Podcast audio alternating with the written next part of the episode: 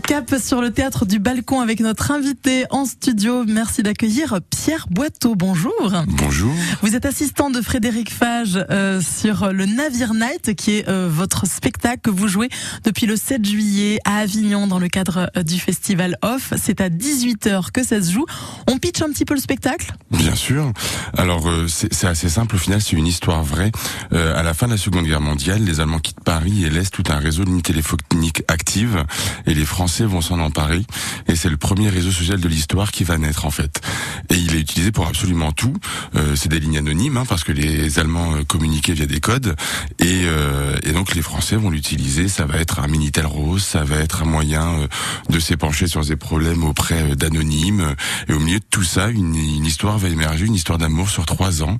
Et c'est cette histoire-là qu'on suit dans le Navire Night euh, qu'a écrit en 78 euh, Marguerite Duras. Effectivement, c'est un texte de Marguerite Duras, une histoire vraie, publiée en mai 1978. Comment est-ce qu'on transpose une histoire ancienne à notre période contemporaine?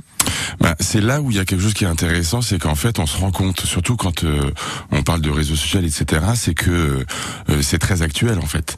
Euh, toute la tout- toute la thématique des réseaux sociaux, en plus euh, avec tout ce qui s'est passé sur Twitter récemment, on en a quand même beaucoup entendu parler, et on se rend compte que les, problématiques qui se posaient à l'époque sont les mêmes problématiques qu'aujourd'hui, et les rencontres se font de la même manière. La seule différence, c'est qu'à l'époque c'était vraiment anonyme, et c'est ce qui, c'est là-dessus qu'il a fallu travailler pour garder cet anonymat en fait à travers la relation. Comment est-ce que les festivaliers euh, ont reçu cette pièce depuis le 7 juillet que vous la jouez au Théâtre du Balcon?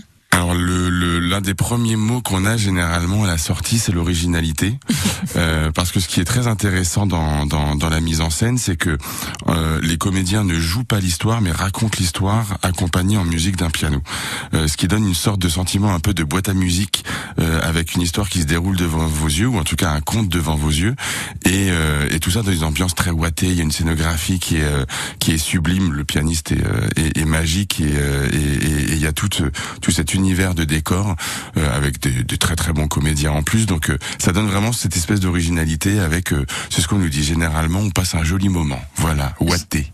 J'imagine qu'on on se sent différent quand on joue une histoire inspirée de faits réels par rapport à une histoire imaginée.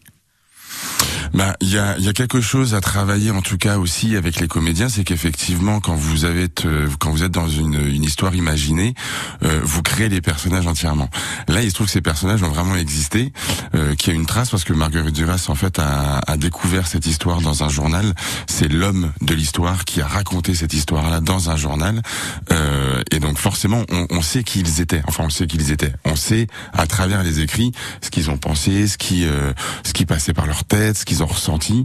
Et, euh, et c'est là qu'est tout le travail des comédiens, c'est de réussir en interprétant à se mettre dans la peau de ces personnages-là.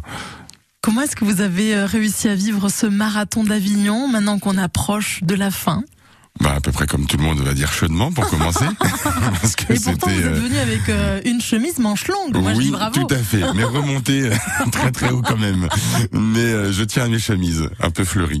Mais euh, non, ça a été ça, ça a été une super belle expérience parce que le, pour le coup, on travaille vraiment sur un, un, un spectacle qui est assez atypique de par ce format de de de, de comédien qui raconte l'histoire sur une musique euh, composée. En plus, je, le précise, c'est parce que c'est important. C'est un jeune autiste qui a composé la euh, la musique que, que Frédéric a rencontré dans le cadre d'ateliers de théâtre et c'est vraiment sublime, euh, mais vraiment.